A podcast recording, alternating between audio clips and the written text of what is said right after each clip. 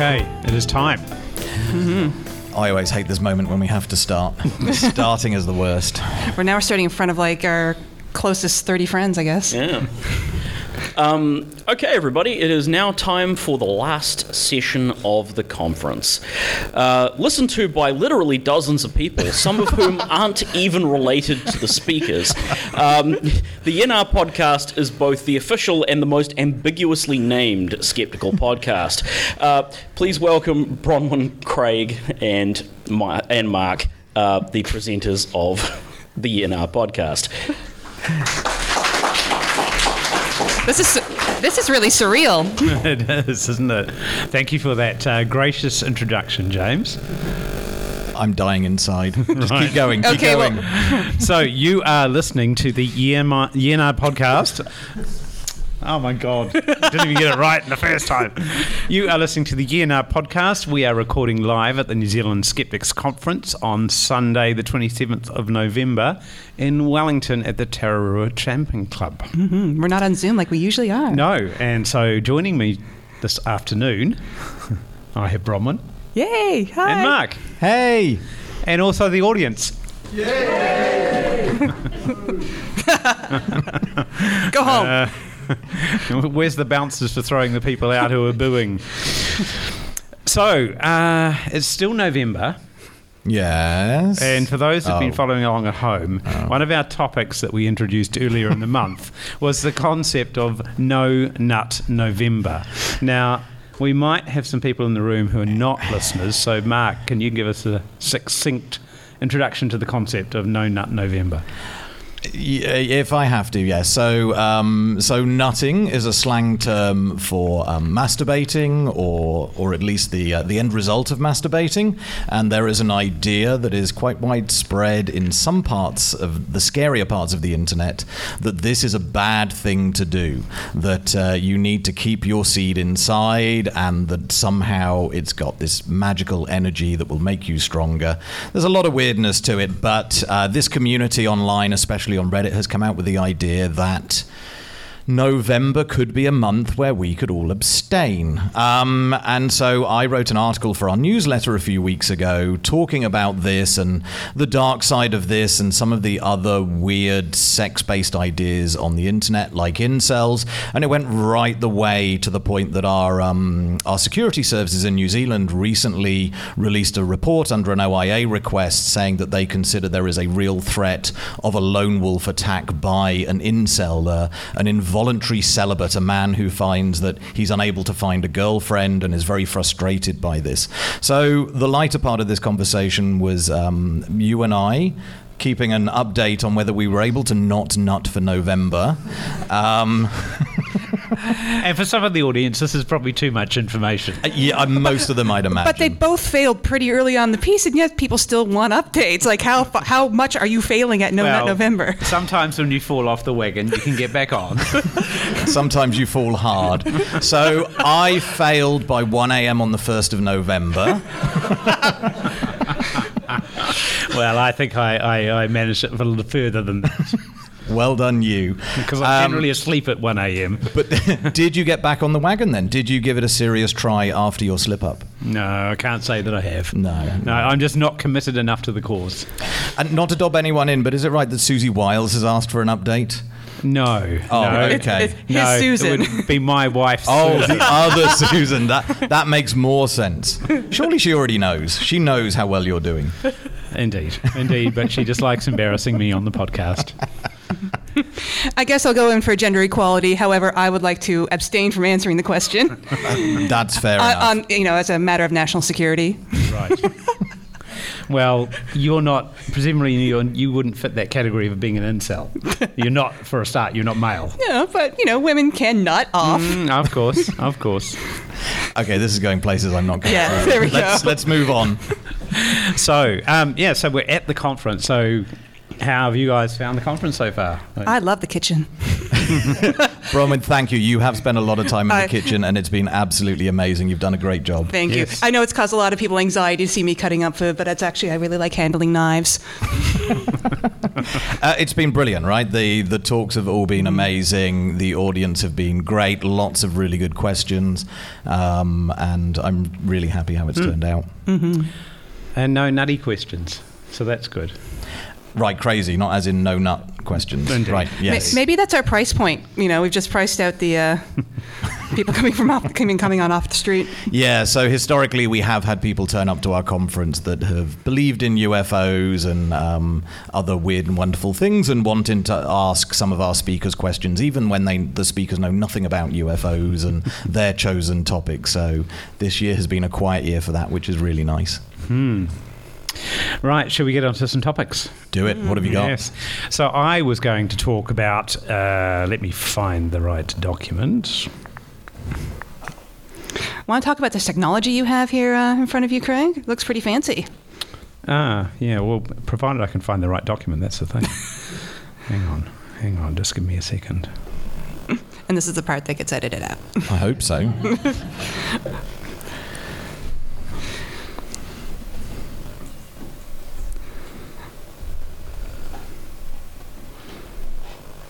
Hey, while Craig's sorting out this problem, how about I ac- ask a Chuck Klosterman question?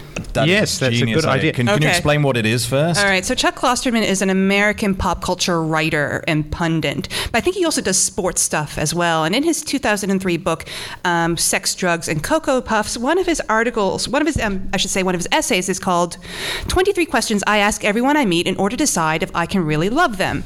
And it's just a collection of absolutely bonkers questions, but they're also, you know, it's something that we've used to sort of warm our throats up and so on when we're when we're recording our other pod- podcasts, isn't it, Mark? Yes, it is. Um, and they are some weird and wonderful questions that you end up asking us that definitely take some thought. And it's it's interesting to, to think about these things. So the first one I thought would be a pretty good skeptical one given the conference. So and it's the first one of the 23 questions. And we're only going to we're only going to bore you with one question. Let us assume you met a rudimentary magician. Let us assume he can do five simple tricks. He can pull a rabbit out of his hat. He can make a coin disappear. He can turn an ace of spades into a joker card, and two others in a similar vein. They, they are his only tricks, and he can't learn any more. He can only do these five tricks. However, it turns out when he's doing these five tricks, he's doing them with real magic. It's not an illusion. He can actually conjure a bunny out of thin air. He can move a coin through space. He's legitimately magical, but extremely limited in his scope and influence. Could this person be more impressive than Albert Einstein? Well, that was silence. Do you want to go first or me? You. I, can, I can claim to be concentrating on my technology issues, so they didn't get the full gist. Okay. Oh, right. So uh, for me, this one depends.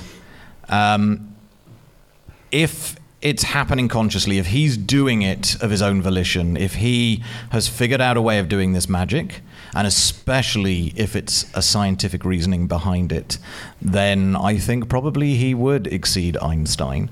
But if this is something where he's woken up and he just knows that he basically can do these things, but he doesn't know why, no, I mean he he's fascinating to science, and we'd want to probably pull him apart and see what makes him tick. But that's not more impressive than Einstein. He's doing the thing, right? I mean, doing gravity and things like that are impressive, but figuring out gravity is much more impressive. So to me, if he's just able to do these things, that's i mean you know he'd do well in a carnival freak show but i don't think or as i said being pulled apart by science but i don't think that's more impressive than what einstein did hmm. So, I guess the question is: Is somebody with some natural talent actually more impressive than somebody who's actually put in the the work and the time to acquire a skill that that you might have as a natural talent, but but you could acquire that skill by practicing hard? I, th- I would think I'd respect that person more. Okay. Uh, I think so. I think we're in agreement, aren't we? no i disagree No? with you if if, Okay. if he just was able to like you know train a muscle until he could do something like this it's like a sportsman again i don't think it's impressive as using your brain mentally figuring stuff out i, I think just practicing until you can do something it's uh, it's good but you know we're all on a continuum for that, I guess. But I guess I'd be kind of curious of how did he figure out that he can do only these five tricks? Because you, you, you know, you come out of the womb and you don't have that knowledge. I you, know, you you- don't have the knowledge to read. You learn how to read. So I guess it's presumed that you know somehow he somehow did figure out I can do these tricks, and I kind of think that's pretty. I think it's neat, but I don't know if it's impressive. Hmm. Yeah. All right. It's fascinating. He's not. Yeah, I think I think we, I think we come to the conclusion that he's not more impressive than Albert Einstein. Cool. So can we then cut him open and find out what's going on? Is that ethical? I don't know. We should ask Judy, Judy Melnick. Well, he'd have to be dead first. All right. So did that So, give you enough time to uh, find yes, your it, document? Yes, it did. And in fact, um, so uh, there's this there's this sort of myth of uh, stress-induced technology failure, which we've actually had two examples of here today. Firstly, we struggled with getting the microphones to come through the PA. Yeah. And that was like five minutes or 10 minutes before we were about to start. And so we used a logical process to figure out what the problem was, Yep. didn't we? And then I went to try and use my tablet, and for some reason it had crashed. And I had to actually restart it. So, um, yeah, so I'm using this, this tablet, which is called a Remarkable, which I've had for a little over a year, and I can write handwriting on it, and I'm, I absolutely love it. Anyway, so I have made some notes about what I'm going to talk about today. Uh, so, um, Just, I'm too loud. no, I'm you're, too loud. you're you- becoming staticky. You're oh, fine. okay, all right. I'm getting um, I'm getting feedback from my my hosts about my microphone technique. Uh, so um, yeah, so recently uh, Twitter has been in turmoil through the purchase of it by Elon Musk.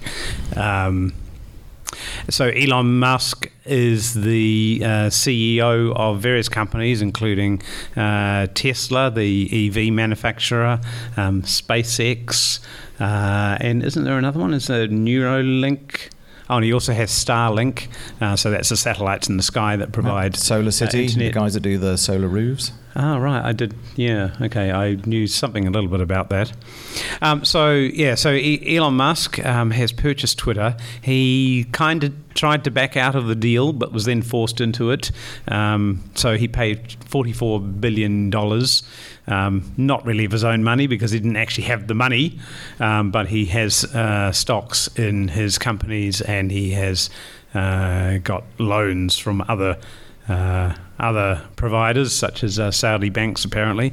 Um, and then, yeah, he's kind of seems to have uh, taken on kind of trying to burn the company down, it would seem, at least from public perception. Uh, so he's laid off a huge number of the staff, um, and there's been lots of speculation about how long Twitter will actually last. Now, now, as a as a software person, and, and Mark as a as another software person, I mean, what's your what's your thoughts about what would happen if the the software you support, um, if all virtually all the people who support it get laid off and, and aren't working on it anymore? Basically, in my company, that's just me. And I think after a few weeks, it would grind to a halt and Yeah. the company wouldn't be able to use it anymore. Yeah, exactly. So a lot of these really complex software systems need this sort of continual maintenance in order to actually keep up and running. Because there's lots of things that are going on behind the scenes that um, that if there's nobody there who knows how they work, um, can deteriorate over time and end up um, failing quite catastrophically and not necessarily being able to be brought back up um, because there's nobody who actually knows how everything sort of all fits together and, and, and, and happens. So it's quite often not just uh, a matter of uh, turning it off and on again, um, as is quite often the um, recommendation for some of these technology solutions. Um, but yeah, and, and I kind of like to make the analogy to it being like the body or a car or a house, that if you stop maintaining it, eventually um, you'll have some sort of catastrophic failure. But all of this is background uh, to some um, some tweeting that's been going on, and uh, there was a tweet that I responded to uh, recently. So uh, a fairly prominent. Uh, Critic of uh, um, Elon Musk wrote, "Remind me again who is it that buys Teslas." Now, the implication of this is that um, people aren't going to buy Teslas because Elon Musk is an awful person and um, and and that's going to affect uh, the reputation of, of his his products. What do you guys think about that? I know you own a Tesla, so I'm not going to say anything here that might incriminate myself. I think we have a really good podcast relationship, and I want to maintain that for Right, future purposes. okay. So we'll just let you talk for now. Okay, so so I, I responded to that and said I have owned a Tesla Model 3 for nearly two years and I love it and I'm as liberal on the left wing as they come, but I detest Musk. I can separate the person who is a CEO from the technology and the better for the planet experience. So to me, I, th- I think this is kind of indicative of, uh, of a lot of the problems in the world, and that people kind of um, clump together um, personalities um, with, with products, and so people are essentially criticising um, the the company because of the person who is heading it up. Um, so that that kind of got a lot of um, a lot of reaction. I actually got about nearly 300 people who were uh, responding to my tweet, which is quite amazing. Um, so somebody said that if they had to mine rare earth materials for the battery and they burn coal for the electricity to charge the battery, and the battery is eventually going to landfill, how does the car help the planet? So to me, that was a particular tweet that sort of indicated a whole bunch of misconceptions all at the same time. Um, so, f- for a start, um, many of the EV batteries these days don't actually have rare earth mi- minerals in them. Um, secondly, When you say don't have to, practically do they have rare earth minerals in them? well, I do know that the, the batteries that are in the modern Tesla cars don't have rare earth minerals. Okay. Um, and so I did a little bit of a deep dive today into what a rare earth mon- mineral is. And um, it's, it's interesting the name in that rare earth minerals aren't actually rare. Um, so they're actually all over the planet. Um, uh, and there's a bunch of metals um, that are called rare earth metals. Um, and they essentially are a little bit difficult to extract um, out of out of the ores that they, they are in. Um, and they're called earth because that was back in the 1700s when they were discovered. That's what they called things that could be dissolved in acid. Oh. Yeah, so which is quite interesting. Um, so, but then there's the really big misconception in there in that uh, if they burn coal to power the to to actually charge the um, car, then you're actually not helping things at all.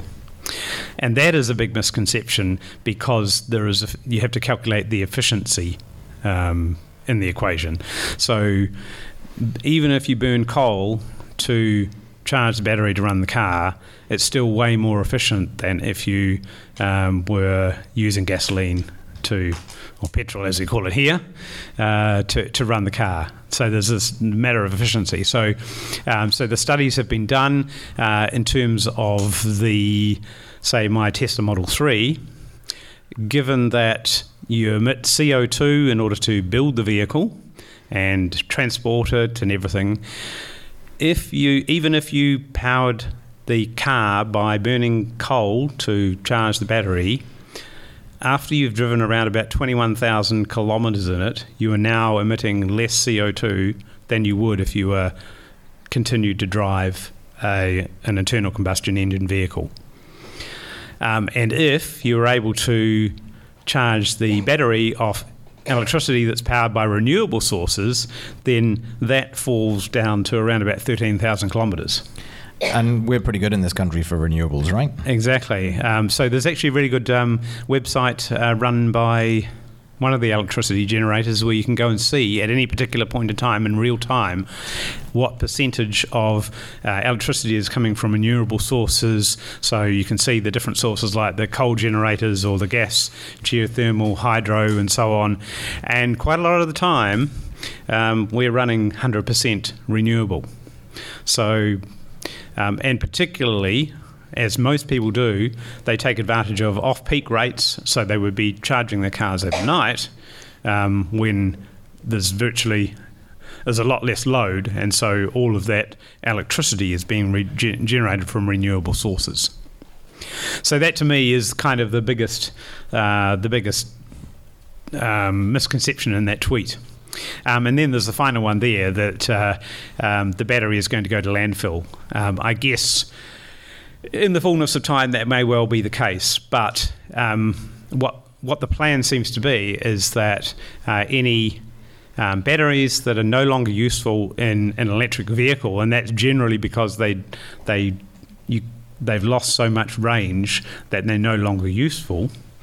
Then those batteries can be taken out and used as uh, some sort of a, a solar um, solar power um, house pack. So you could charge those batteries from um, your solar cells on the roof and then provide power to your house uh, during the day. I've, I've heard this argument before, but practically at the moment, that's not really happening, right? There aren't companies that are doing this at scale at all.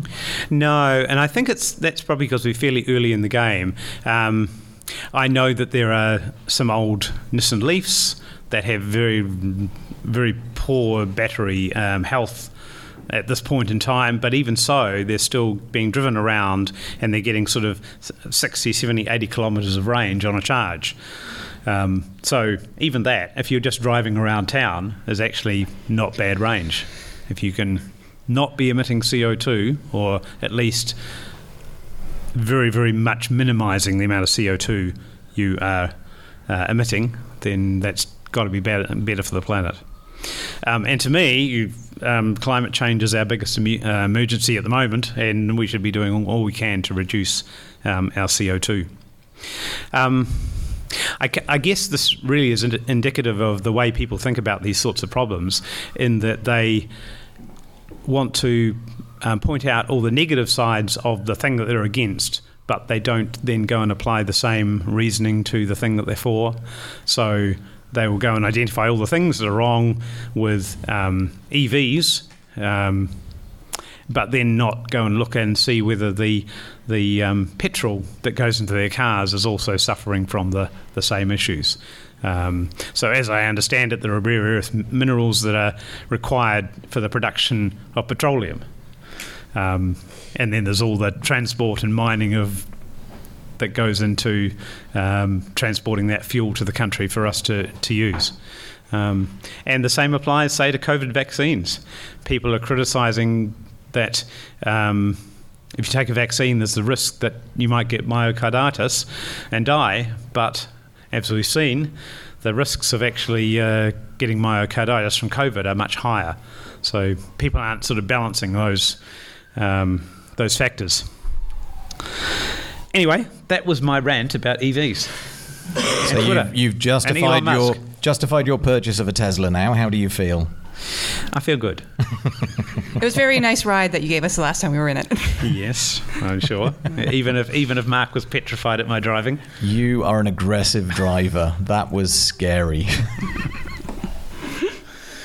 but thank you. It was like a roller coaster ride. You lived to to tell the tale. I did. I did.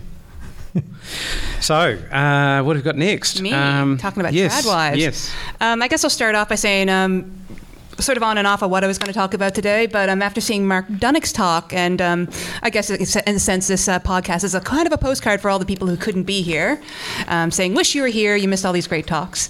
Um, Mark Dunnick presented yesterday about the history of um, the far right and fascist movements in Aotearoa, New Zealand, and kind of consider this section sort of a companion piece to that because we didn't see very many women. I mean, there's Chantelle Baker, there's Karen Brewer. Um, but that's it, you know. It was largely focused on Kyle Chapman and Kerry Bolton and those sort of figures. Um, and also, this sort of connects to the incel in no November because the elegant solution to who is going to marry and have the white children of our, you know, the, keep the Caucasian race going, and who's going to satisfy these incels, but what we call trad wives. Um, Tradwives is kind of, they exist offline, obviously, but it's really grown as an internet phenomenon since about 2018. Now, in its quote unquote purest form, trad wives are women, women, specifically women, who take on the traditional role in a marriage. So they're stay at home moms, wives, and mothers, and they they submit to their husbands. They let the husband make the decision. The husband determines what's happening with the money, etc. Um, and a lot of it, they sort of go between two aesthetics. One is sort of the 1950s housewife, and the other is we're homesteading farmers. We're doing everything at home. We're not shopping. We're making our own milk, raising a pastel of kids in a nice um, bucolic rural setting. Um, but when you go, we, we know that the good old days aren't always the good old days. Um, there's a lot of gender equality, racial equality. Um, you know, you weren't no what you could you we didn't, you know, there wasn't really a lot of um, LGBTQIA pride parades, and that's something that's very appealing to the far right.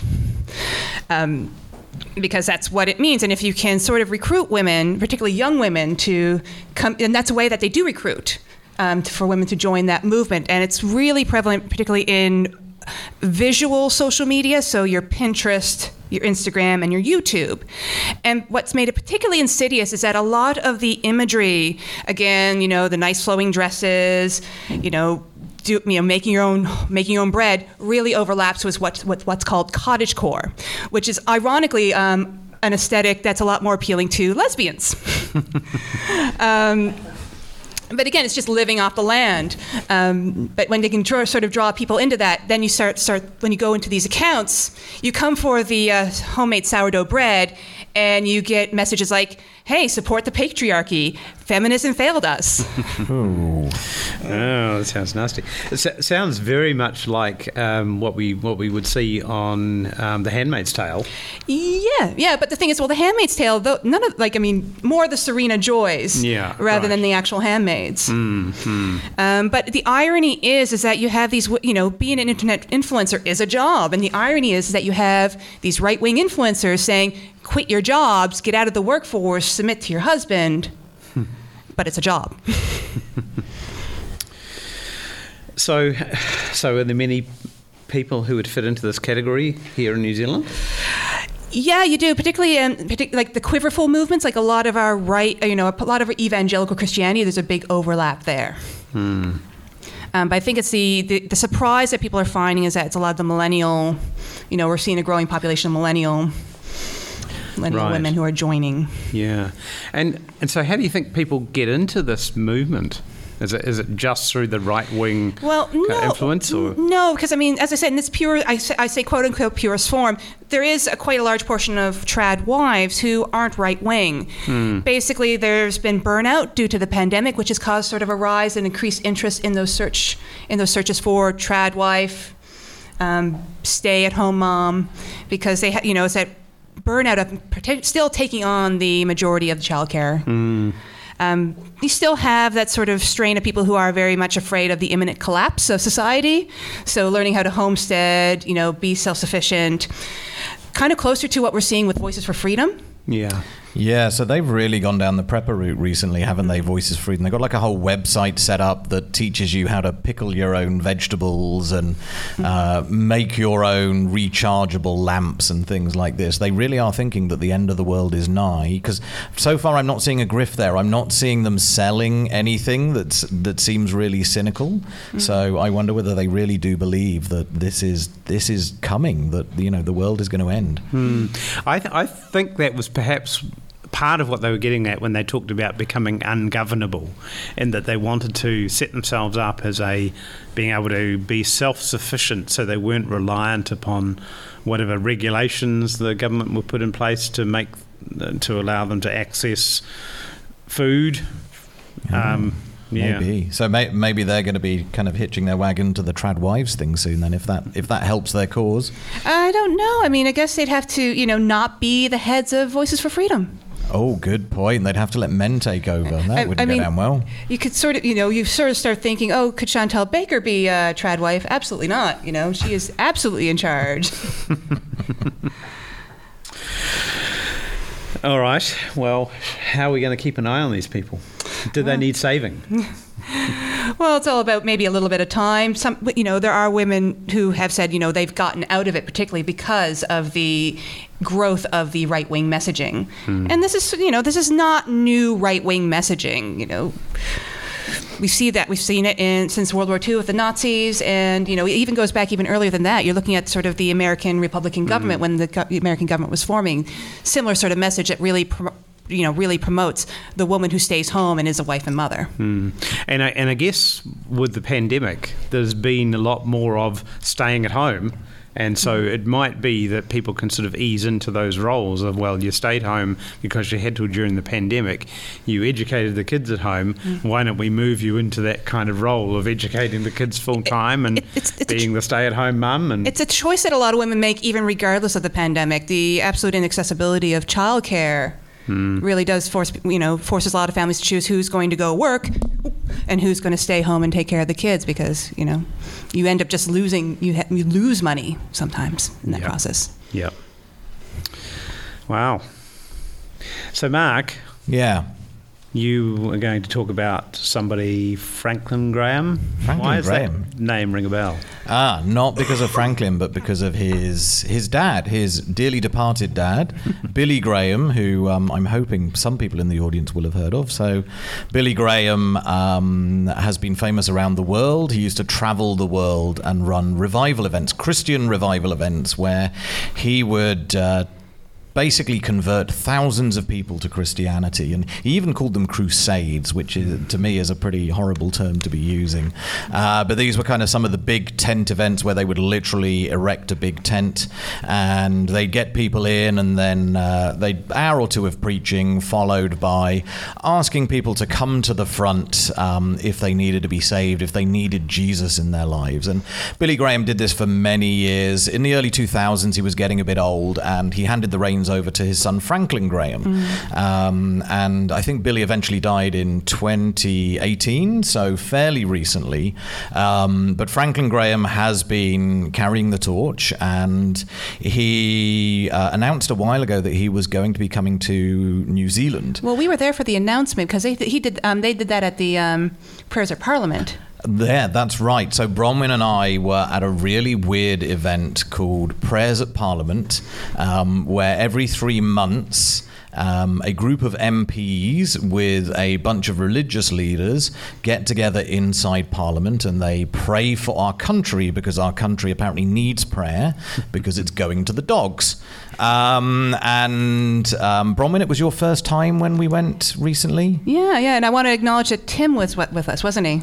Thanks, Tim, for coming along. He's in the audience. Yeah, so Tim and I have been a few times, um, and we've had we've had really good fun. I mean, a bunch of religious leaders, um, some MPs. National MPs, unsurprisingly, being Christian, uh, and then two or three atheists just quietly sitting there pretending to be Christians. Uh, really praying really Um, poorly. And the most awkward part of this, and the bit that's taken the most effort and has been really kind of hard to get along with, is the fact that how the evening goes is that um, MPs will stand up at the front and they will talk for about 10 minutes about a prayer track. So, this is a topic that needs prayer, and it might be marijuana or euthanasia or the rising crime levels, or probably the next prayer in Parliament is going to be ram raids. It's all national talking points, pretty much. Mm. And then you have to get into a group, and as a group of maybe, or small groups, groups of four or five, you have to in turn pray. And it's this prayer that is really hard to do. I used to be a Christian, and when I was a Christian, I wasn't big on praying publicly, in praying out loud. Now, as an atheist, I'm doing a lot more of it. And it just it takes a bit to get used to it. Like my first few prayers have been very short and I've run out of words very quickly and I'm before my turn comes around, I'm practicing it in my head again and again. And even so, I just run out of steam. But I think I'm getting better. I think I'm getting to the point where I can last about two minutes. And most of it's nonsense. Most of it is just reiterating yourself and trying to say the same thing in different ways. Mm-hmm. Yeah. But it's just got to sound like a prayer. Yeah, when, when I hear these Christian prayers, they seem to have this sort of familiar pattern to them, and they seem to be kind of like, "Lord, we just ask you to do this thing," and They do. we, yep, that's Oh, kind of the pattern they follow, isn't But it? poor Craig, because your flight got canceled, so you're staying another night in Wellington, you'll really love this. Um, when they announced that Franklin Graham was coming and we were in our prayer group, um, one of the women who I think was in a was she Arise or was she Destiny Church affiliated? But she was praying that um, yeah Franklin Graham would have no problems getting on the plane. Okay. Yeah, uh, and there was another woman on that evening that um, we were trying to pray about crime, and um, her prayer was. Dear Lord, we, we know that there's a lot of crime in this country, and I don't know whether this is true, but I, I've heard that a lot of this crime is happening because people are being hypnotized and they're being forced into committing these crimes. And I really hope that you can stop the people who are hypnotizing them and controlling them. And I, what is this? Where is this coming from? And she was a Destiny Church member, and I, do, I don't think Brian Tamaki's been feeding them stuff this crazy, but someone has been giving her this kind of stuff, and it's just really weird. Now- really unfortunate that, that somebody is out there believing this, that most crime is because of hypnotism. But anyway, yeah, so back to Franklin Graham. Yeah, we, we yeah. really should get back to the event in hand. Is, is this like the was this the first year since the 1950s that they've done a revival? Because it sounded like Billy, you know, a lot of people still talk about when Billy Graham was here in the late 1950s. Yeah, I think the 50s, or maybe there's one in the 70s, but it's been a long time since Billy Graham was here. Um, And now he's and- never coming again because No. he's dead. well, uh, you know, unless he gets resurrected eventually, we'll have to see. Uh, but for now, until his resurrection, uh, his son is doing his work for him. And so his son was here recently, and I went to the TSB Arena in Wellington. And when I got there, the place was pretty packed. Um, I estimated with a quick count 2,000 people. Apparently, the number was around 3,000. That was the official estimate, and I don't think they were lying about this number. So it was a lot of people. Um, but unlike the older revivals, where apparently a lot of people were trying to come into the religion, they were new to Christianity. It appeared that this time most people were established Christians, that they'd turned up on buses. In fact, on the way in, I saw, I think, three buses in a queue that obviously were there because they'd bussed in church loads of people. So a lot of it was just getting Christians in to pack the event, even though the event was supposed to be a conversion event. The vast majority of people in there already believed. Um, painfully, I sat there and listened to a band as a warm up, and then I sat there and I listened to a second band, and then I listened to a third band, and it was two hours before Franklin Graham came on the stage, and that was almost too much for me to bear. Um, I really wanted to see Franklin, but just it almost felt arrogant that there was like two hours of intro building up to this moment when he came up on stage. and that, that coming up on stage was, I think, even more of a letdown than I was expecting. Like within two months, he'd name dropped Trump. He talked about how he'd been talking to Trump and he'd asked Trump why we had lockdowns, whose idea were the lockdowns. And I, I think the topic was immaterial. I think he was hoping that that credential of being friends with Trump was enough that it was going to impress the crowd. And certainly for a portion of the crowd, it seemed like that was the case, that they loved hearing this. And then he followed it up, even though it was totally irrelevant to his sermon, he followed up by talking about abortion and how abortion should be illegal, and talking about how marriage should be between a man and woman only. And just again, hearing the cheers from the crowd for these was was pretty disappointing. It's uh, you know, it's it's not a place we want to return to where where we're living in this society where many people don't get to live the way they want to live. Um, and so after the sermon was finished, Franklin Graham did the usual thing of trying to convert people. So um, he said to the crowd, if there's anybody here that doesn't know that Jesus has forgiven their sins, I'd like you to come to the front. Now, I thought about this for a minute, and I'm like, well, technically, that's me. Technically, I don't know that Jesus died for my sins But You once knew. How could you have forgotten? I just don't believe it anymore, right? So I, I figured this is a loophole. I can justify in my heart going to the front, just, you know, have a poke around, see what happens. So I went to the front and I joined the other people there. But what I was interested in when this was going on was the kinds of tricks that are used. And I've seen them at other churches as well, like Arise Church. But the tricks that these kinds of events, these conversion events, use to bolster their numbers, what they want to do is come out of an event like this and claim a large number of people they've converted. This is what they're after is we converted 600 people, we converted 3,000. And there are certainly some preachers out there that will claim thousands healed or thousands converted. And you know, these numbers often look like they've been inflated. And this evening seemed to be no exception because that first question about did we know that Jesus died for our sins was also you can also come to the front if you're starting to feel distant from God. If you're not feeling like you have the connection to God you once used to, please come to the front as well. And then it was followed up, I think, by something like, uh, and maybe if you feel like somebody in your family um, needs to come to God, come forward for them and get prayer. And so the laundry list of reasons why you should go to the front was was quite big. Um, and then once he's given this list and people come to the front, the next thing is that awkward pause, that wait, where he's like, I think there are some more people that need to come to the front. God's telling me that there are other people that haven't yet come to the front that need to. I'm getting the feeling some people at the back. There are some people at the back, maybe they still need time. He turned around to the band, Can we have another verse, please? I feel like we need another five minutes for people to come to the front.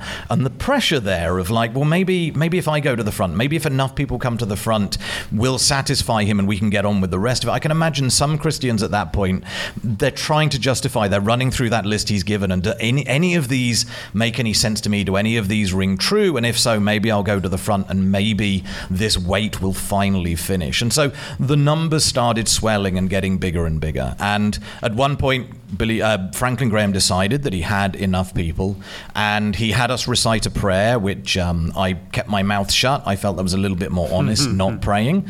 Um, and then he said that it was great that we'd, we'd come to Jesus.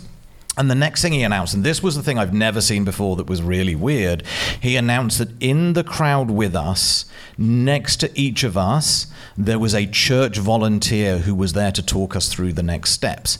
And it turns out that of the crowd that had gone to the front for conversion, half of them that were there weren't there for conversion. They were volunteers who were there to talk to us. And so the crowd was twice the size that it should have been.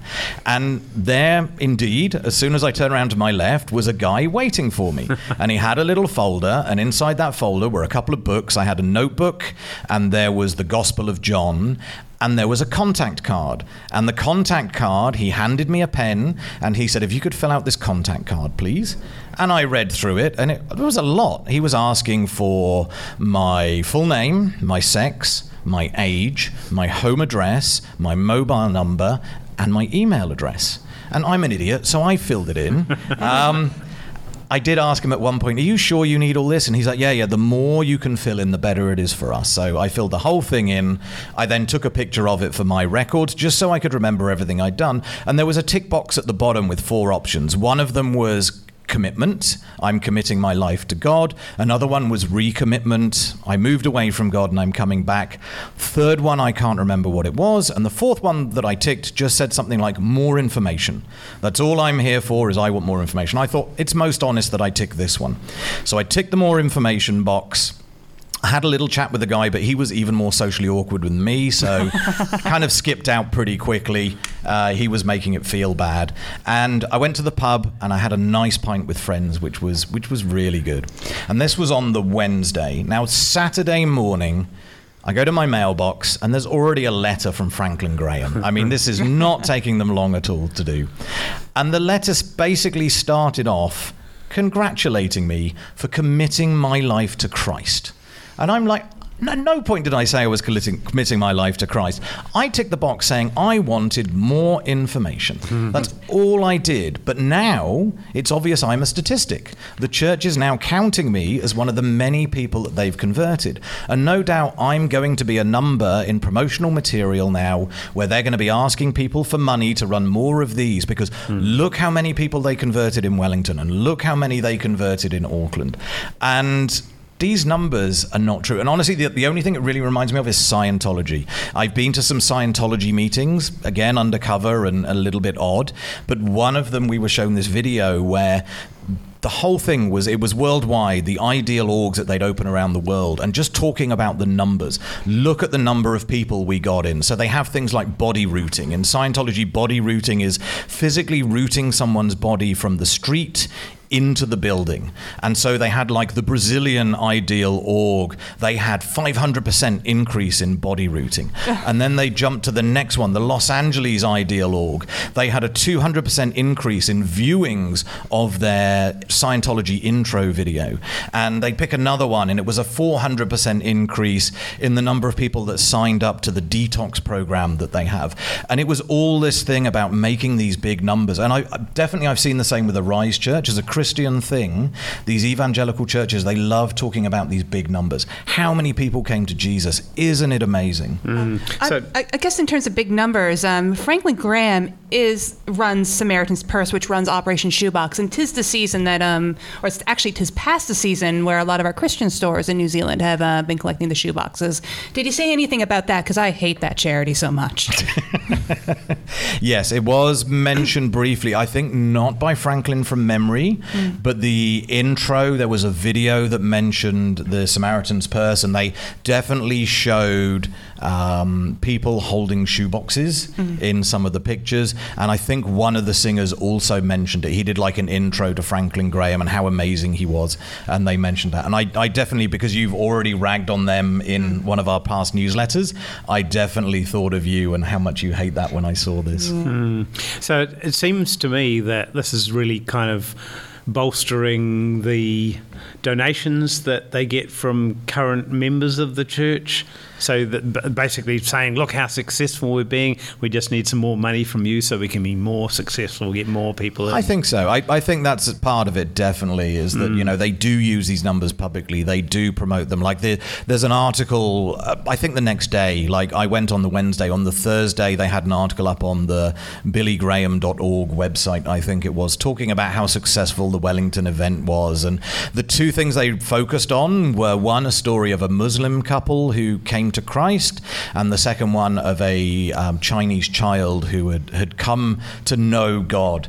And uh, the whole thing read as creepy. It really m unnerved me and made me feel a little bit weird. So these people that are coming and being the the people that introduce you to the church, are they from a single church organisation in New Zealand, or is this kind of a cross-denominational thing? Yeah, that- so I think anybody from a church could could have volunteered. I think when you um, when you go onto the website, there was a place where you could click to say I want to help out. But yeah, so part of that that was interesting was, you know, they they. As far as I could tell, they deliberately tried to hide that these people were volunteers because when I walked in, there was a table that was stacked full of t-shirts and all these t-shirts were black t-shirts with the word volunteer in big letters. Hmm. And when i went in there were lots of people there who were wearing these t-shirts helping people to their seats handing out earplugs all this kind of thing. So all the volunteers as far as i was concerned were easy to spot. They were they were definitely labeled as such right across their back and their front and it was very obvious. And then to find out they had this second set of volunteers in plain clothes not wearing these t-shirts Right. just waiting in the crowd with us. It felt so deceptive. Hmm. I have to ask, what are the what are the earplugs for?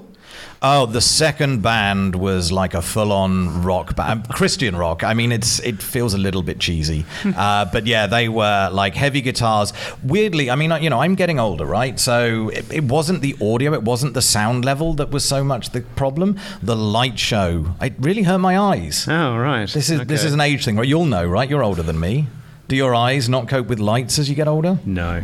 Maybe you need to have that Biocade uh, supplement that's made from the leftovers of Fonterra milk. right. oh, but yeah. uh, yeah, but I mean, I saw the photo of that you provided of of, of the the Franklin Graham sitting standing in front of the stage, and then the the big row of subwoofers across the front of the stage. So it was very impressive production, and uh, probably some of those Christian bands that are there. I mean, I doubt whether they are like making huge amounts of money, but this is a great opportunity for them to play in a large production value um, venue and and do a big show.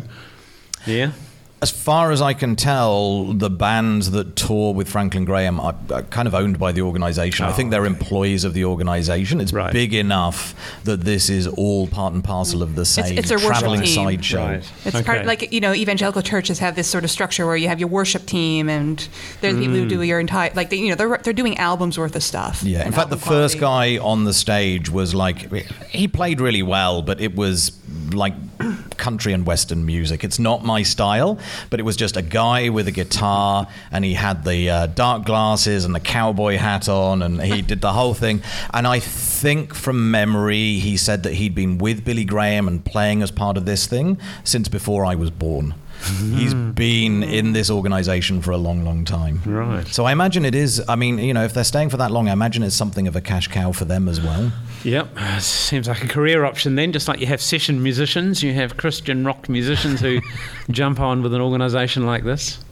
Yeah, maybe. Yeah. A- and certainly, you know, there's a there's a business for it. You know, a lot of Christian churches try and tell their members that secular music is not okay for them, that it's got these bad messages of sex and drugs and all that kind of thing, and that they need to listen just to music that glorifies God and nothing else. Particularly when you play it backwards. We should do that sometime. I I have been a big fan of backmasking since I was in my teens. It's it's a hilarious topic, and the fact that Christians in the states in the '90s kind of jumped on that so much, um, yeah, it, it's another one of those weird things where it's like there's just no truth to it, but it became a massive thing. Yeah. We should talk about that sometime then. Yes. All right. We need to move on. Yeah, yeah. Well, Um, if, if you so, don't- well, I would say if you don't want to come to Jesus and get to know God, then come to the pub and get to know us. um, in Wellington, we what a have. sales tactic. I know, right? That Um, was but good. well, in Wellington, we'll have three events over the next um, two weeks. This Friday at the Intercontinental on December the 2nd, we have our usual bi weekly Skeptics in the Pub. So we are inside the hotel, in the hotel lounge proper, not on 2 Grey Street, which has the same address. Um, there's usually a good set, group of us and an occasional newbie, so come be a regular in Wellington. Um, and then next, um, what is it, December 7th? Uh, no, December 8th, which is the Thursday, is the group whose name I always get wrong. Mark, do you want to take that one? You've got it wrong so many times, I can't remember the name anymore. I, I Or- think or shall we have what it is. Dan yell it out? Uh, hang on. Uh, science-based healthcare activism in the pub. Hmm. I think is what we called it. It is a mouthful, isn't it?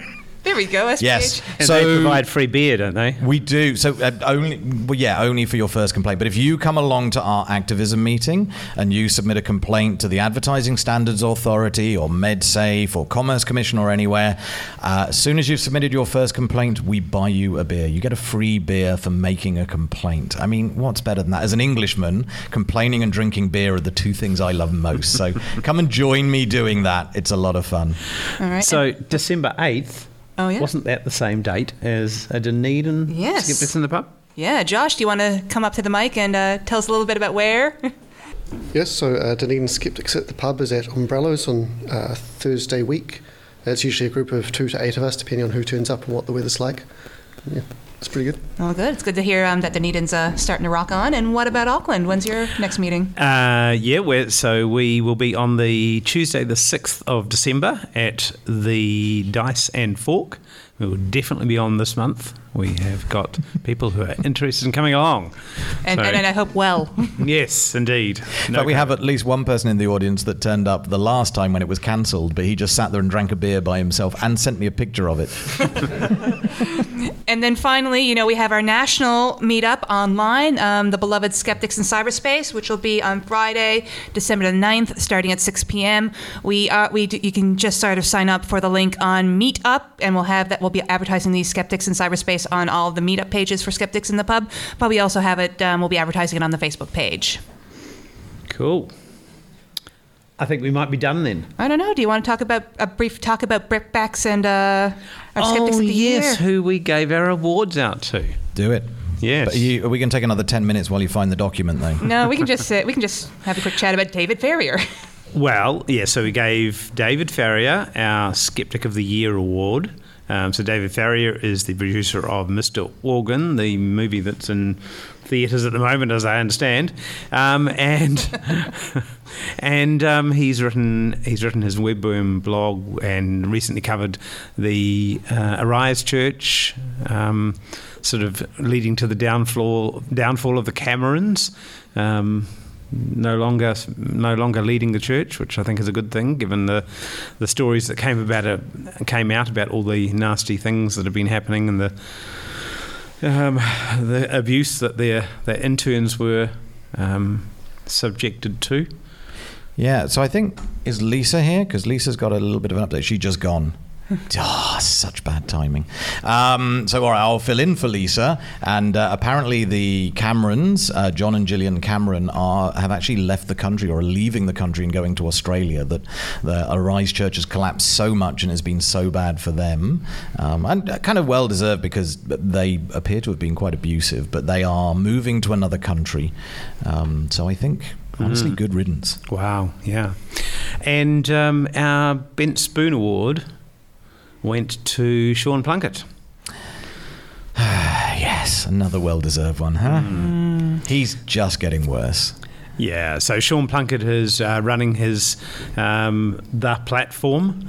Um, where he's essentially running a sort of a radio talkback thing, isn't it? And but he's platforming all sorts of people that probably shouldn't be platformed, um, such as the leaders for Voices for Freedom and um, Chantelle Baker, um, who has done some amusing things recently. Like go to Ukraine, right? she went to Ukraine a couple of months ago. That was weird. Yes, yes, they did a. Uh, she and her boyfriend did a, or, or now fiance apparently, uh, did a seven-week tour of Europe, which must have been very expensive. Basically, uh, on the backs of donations from um, supporters. And Kelvyn Alp's been on the platform with Sean Plunket as well, Right. which was pretty disappointing to see. Yeah. And then, I mean, just the issues he's been on about. You know, he's on the wrong side of three waters and Yeah. and free speech issues and, And, pretty much and most most recently uh, attacking uh, a journalist and uh, now claiming that the UN is saying that uh, climate change is over and we can all move on. Um, my concern has been um, how the platform got its money, which has come from the Wright family, care, you know, through the Wright Foundation, which has done some f- dodgy financially de- financial dealings through um, their childcare centers, and as well, um, you know, they're relevant to the Wellington because that's they had the um, birth center in Wellington that they were trying to get the. Uh, the DHB to buy, and now it's sort of back in operation in a sense as a transitional care unit for um, moms and babies, which is uh, so it's a kind of win for Chloe right? And it's going to be interesting to see how that all develops. Um, but um, Lewis at Brown Scouts, he has an Instagram account and he's done a really, and he has a web, he has a Substack as well. And he's done a really great job in terms of profiling where where the dodgy financial dealings are happening with the right. So I'll put that in the show notes so that you can follow and give that a read. Sure. Um, and we gave out a whole bunch of uh, awards, Bravo awards to journalists for writing some good stuff. Yes, so we gave awards out to Kate Hannah and Dr. Sanjana Hattotuwa, uh, Byron Clark, Mark Dalda. Delda, which I got completely wrong, and um, the Stuff Circuit team who did the um, Fire and Fury documentary. So we uh, will be will be communicating with them to congratulate them on their excellent work. awesome. Great. Right. You have been listening to the Yeah Nah podcast live, special live edition. Uh, if you would like to give us some, some feedback, you can come up to us afterwards and talk to us. or you f- can write uh, an email to us, news at skeptics.nz. And you can always come on the podcast if you write a letter for the uh, newsletter or an article for the newsletter. Hey. Yes, indeed. Yeah, but you don't have to come on the podcast if you write an article. You can just write the article and leave it at that if you want. All right. We will see you all next time. Bye. Bye. Adios.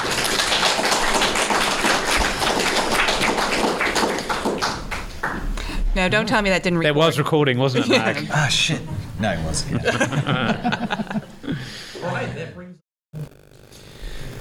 There we go. Okay. Okay. And then we we need to do our what five minutes of meditation in preparation, I don't have the ceremonial cacao. deep breathing exercises. right. So we're waiting for James to to um, introduce us. Then, are we? And he won't In do he won't do that T until he won't do it until three o'clock on the dot because he's a very punctual man. A- Actually, yes. Uh, yeah. There might be people that have gone until three. That's Would really somebody mind getting me a bottle of water, please? Thank you. I think there might be um, a chiller, a chilled one in the uh, kitchen in the black container, maybe. I haven't had a single Coke today. You didn't get me one. I guess you didn't buy No, yourself was- one I was just so gonna you go could and buy avoid. one, but I just didn't have time. We have we bought a bunch. What? We bought like about four No. cases. Diet No, Coke. I'm talking about Diet Coke.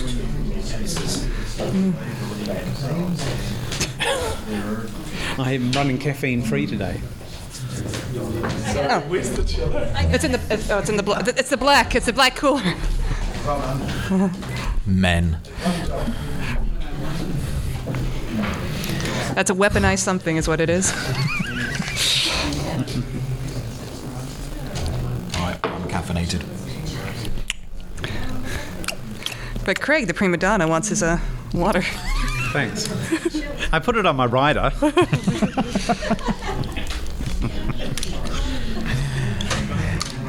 next should be yeah, talking next about is all the brown M and M's. No, no, no. Mm. Two minutes. T minus two minutes. Do you think we look more prepared because we've got laptops and Bronwyn's on our phone? Well, She's Bronwyn does. one of the hip young generation that does, does everything. Oh yeah, yeah. No, she No, is. not really. As I said, I'm just going to be recording my section, so I have something that I can crib when I'm writing the newsletter article tonight. Oh, right. But oh, wait, hang on, we didn't need a newsletter. Right. Oh, okay, then that's excellent. Thank you. Yeah, you can do it for me next week. All right. Thank you. mm, Okay.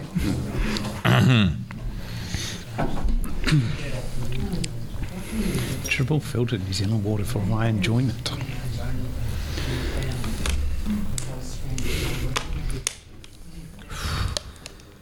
Are you doing some ASMR now? Oh yeah, that's it. And then can you drink up against the microphone for us? With a slurp?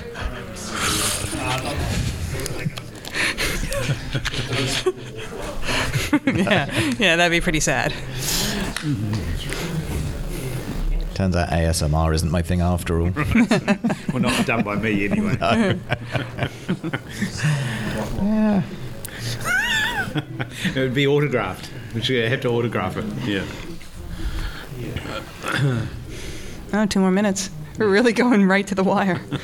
yeah, we're waiting in case people, you uh, know, Well, there might be some people rushing in at the in case people are bussing in. I have to say, this will probably be our least downloaded episode because most of the listeners are here. Yeah. Oh, oh, that's a good point. No, Damn. they, they want to see how it's going to turn out after all that flash post production.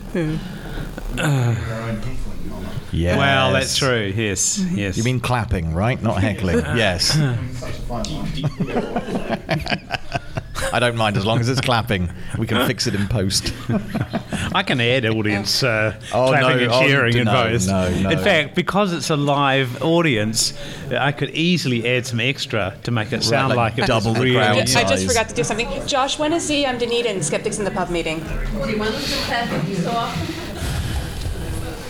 Um, well, don't aren't we going to have somebody who's going to hold up one of those applause signs? No. No, and we don't have the light that comes on.